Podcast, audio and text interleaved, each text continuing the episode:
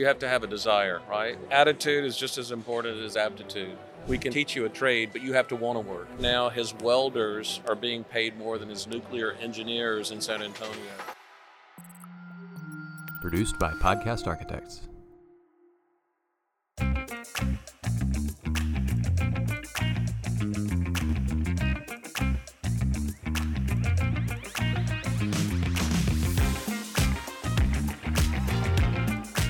Welcome back to another episode of The Path Forward. I'm here in Dallas, Texas, TexEdCon 23, and I have a guest from Joeris, Chris Corso. Did I kid? Did I nail it? You nailed it. You got it right. Okay, so general contracting. I have no. What does that mean? If I'm a if I'm a student out there, or I'm, I'm in college and I'm looking for a trade, what what does that what does all of that entail? Well, let me tell you a little bit about Joeris. We've been around for about 60 years. Okay. The company was started by a man named Leo Joeris. His son, Gary Joeris, took over the company in the 70s, I believe, and we basically started out in San Antonio as a general contractor that was working on all different types of jobs. Education, uh, it ended up being uh, kind of their forte, and Okay. so from the 80s and 90s, they grew from a fairly small uh, K through 12 builder to today we're one of the top K through 12 builders in the state of Texas. So we've gone in revenue from in the 90s, I think they were at $30 million, and now we just passed the $1 billion mark. Very nice. And our market has changed now. We have offices across the state in the major cities except El Paso. Um, aviation is the newest market. We interviewed for the new San Antonio airport last Monday uh, with Answer Advisory Yeah. Group, your old company. Well, we're hopeful for that. We're in a partnership with Austin Commercial, who has built airports across the United States. So we're trying to create a new vertical in Joeris and in San Antonio in particular for aviation. Um, we also build commercial office buildings uh, across the state. Uh, HEB is a client of ours. We have had a long-standing relationship with them. Built a number of their retail stores as well as their industrial facilities. Um, healthcare is another one. We're in another joint venture with another large GC on the $500 million county hospital in San Antonio. So we've grown now. We're right about 600 employees and um, glad to be in Texas. It's a great state, great company to work for. Missions and values are very important to us. Now we have some uh, some things in common, right? So I've got family in, in Alamo Heights. Uh, you you've got family in Alamo Heights. Great school district, great superintendent, um, and you've got a son that may be interested in podcasting and doing some of this. Tell me a little bit about him.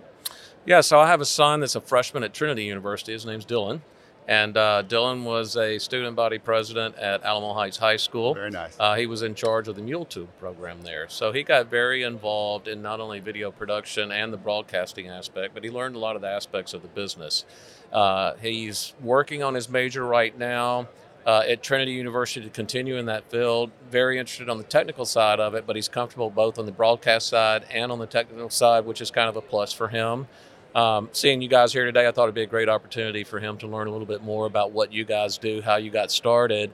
There might be an opportunity for you guys to visit. Very nice. And uh, Dylan, I, just a disclaimer: I twisted your dad's arm. I, I, I told him it's there's nothing like embarrassing your own kids, so don't be too upset with him if you see this. I, I asked him to come on, but um, it's interesting you mentioned that because number one, everything is interconnected, right? You you, guys are, are uh, potentially um, working the airport job.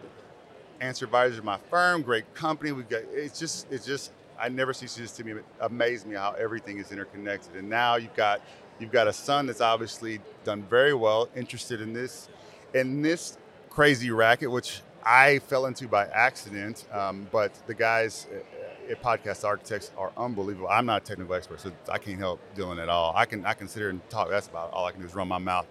Um, but we do. I know that they they take interns. Um, internships, apprenticeships is one of my passion, and I do a lot for Answer Advisory uh, in that regard. So I think there is some synergy there. So if if there's some interest there, by all means, let's set something up. And um, as I said, we're in San Antonio quite frequently family, but let's see what we can we can work out. And I, I, th- I don't think there's a need. I think one thing we worry about is like, oh, if it's a freshman or sophomore, let's wait till they're seniors. No, why?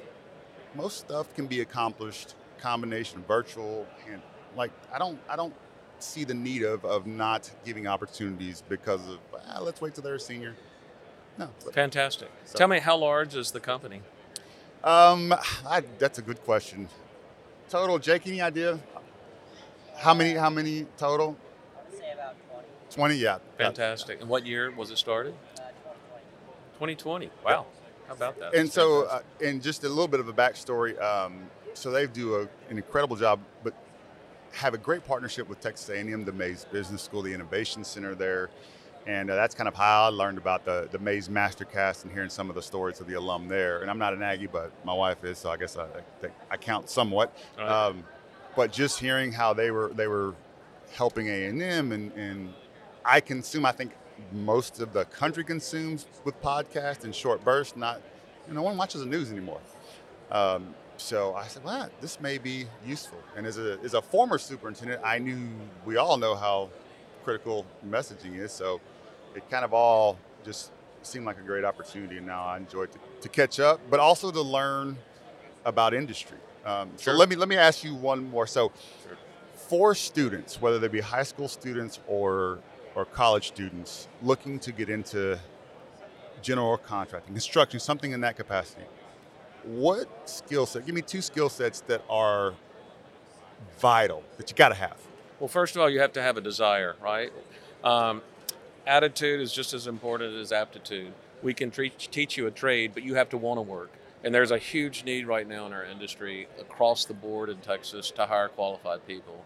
As a matter of fact, one of the biggest challenges, not only Joeris, but all the general contractors in Texas are facing across the nation, as you know, is finding quality people. You got it. So I, I think right now I'm actually chairing the North Chambers uh, Workforce Development in San Antonio, and as part of that, the City of San Antonio has a SA Ready to Work program where they've invested 200 million dollars over the next five years to try to train and recruit Wow. kids to get into the to get into our industry. And so we're working closely with the school districts, with UTSA, with Texas A&M to bring a CTE program together that everybody can follow and kids will know not everybody's going to be able to graduate from college but at least they can have a career path starting as early as fifth or sixth grade and know this is the path i need to go i heard the cps chairman which is the city public service mention that right now his welders are being paid more than his nuclear engineers in san antonio so if that gives you any idea even though uh, higher education may not be a degree may not be the ultimate attainable goal there are plumbers, there are welders that are making in excess of six figures. There's a big need for it right now, so the opportunity is there. It's just showing the career path to these kids, kids how to get there. You know what what we need to hear from from the if we want to do this better, right? You you nailed it. Educators need to understand and, evolve a little bit of how we think about career. Because when I was in when I was in school, it was you got to go to college. There's no other choice. And college is great. There's there's if that's the path, and that's the path. But I also think we need to hear what you just said is there are high wage, high skilled jobs, and the need seems to be exponentially growing. And if you can get your if you can get your butt up and you got will and you got work ethic and That's you right. you can make an unbelievable living and have a, a, a satisfying job. And I mean, I'm, you guys, I can't imagine, got all kind of creative stuff that would be that would blow your minds that you're building. Who wouldn't want to be a part of that? Um, I, I love that. I love that you said CT, man. Now you're talking my language. So you're. I like that you're also help guiding that. We don't ask business educators. We don't ask business to help us I don't not just with hey give us a donation or, or help us with this or cut a ribbon. Like we need you guys guide guide our curriculum. Help us. What is really the job? What does it look like in practice, and how is it evolving? Because you're seeing things right now that you know will will transcend what we think is possible uh, for construction, for growth, and all that stuff. So uh, uh, it's just amazing. So let me ask you this: Did you try to get him to come into your Dylan? I mean, did you get the son? Did you give him a couple of nudges at some point? Hey, did you think about this? Did you? Actually, I went to the University of Texas and I have a degree in radio, television, and film. Ah! And so I encouraged him not to get into the industry, quite frankly. Oh, Uh, communication, school of communications, I will say, is probably a skill set though that I that I took away from my degree that I use every single day, and- which and is especially in the industry that I'm in right now. So. Uh, I encouraged him to go into business or law, but he right now his passion is behind the behind the camera or in front of the camera, and so I'm going to encourage him to follow his dreams. He had an opportunity to go to the University of Nebraska to the Johnny Carson School of Me- Media there, and he yes. Passed on it because he got a great opportunity to go to Trinity, small liberal arts school in San Antonio. Yes. So um, it's a great start for him, and I'm encouraged about where he is right now in his life, and um, hopefully he'll he'll find his uh, find his path. But he's very passionate about this industry right now. and I'm real happy for him. That's a that's a Yeah. funny. So you threw me a curveball because usually it's like, yeah, I wanted to him, but now you started down different path, and he took that that path. So that that's just that's funny. Um, I got so many stories about, yeah, you know, I wanted him to do do this, but he's doing this, and uh, it's it's good that you're encouraging this passion, right? That- Thanks, I appreciate that very much. Well, uh, it was good spending some time with you, and um, I think we got a lot a lot of follow up discussions to have, maybe for business, maybe for Sure. internships, and um, it's always a pleasure meeting somebody in the industry, but also that likes to talk about education. So Thank you so much. I appreciate the Thank- time. thank you for joining us. You bet.